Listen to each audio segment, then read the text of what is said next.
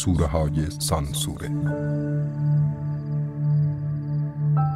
نویسنده و گوینده کرامت یزدانی.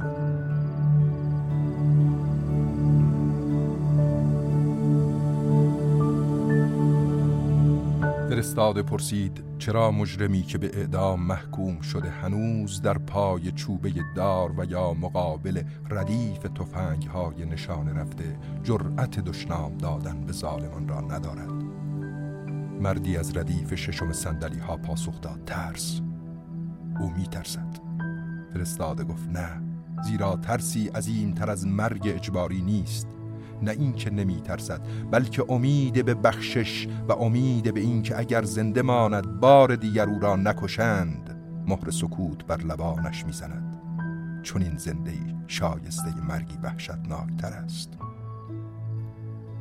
فرستاده گفت آدمی بر روی زمین رفتار شگفت و نادرست بیشماری دارد. فقیران و تنگ دستان برای خدایان خود خانه های الوان و عظیم و با شکوه می سازند در حالی که خود خانه های محقری دارند و نانی برای سیر خوابیدن ندارند.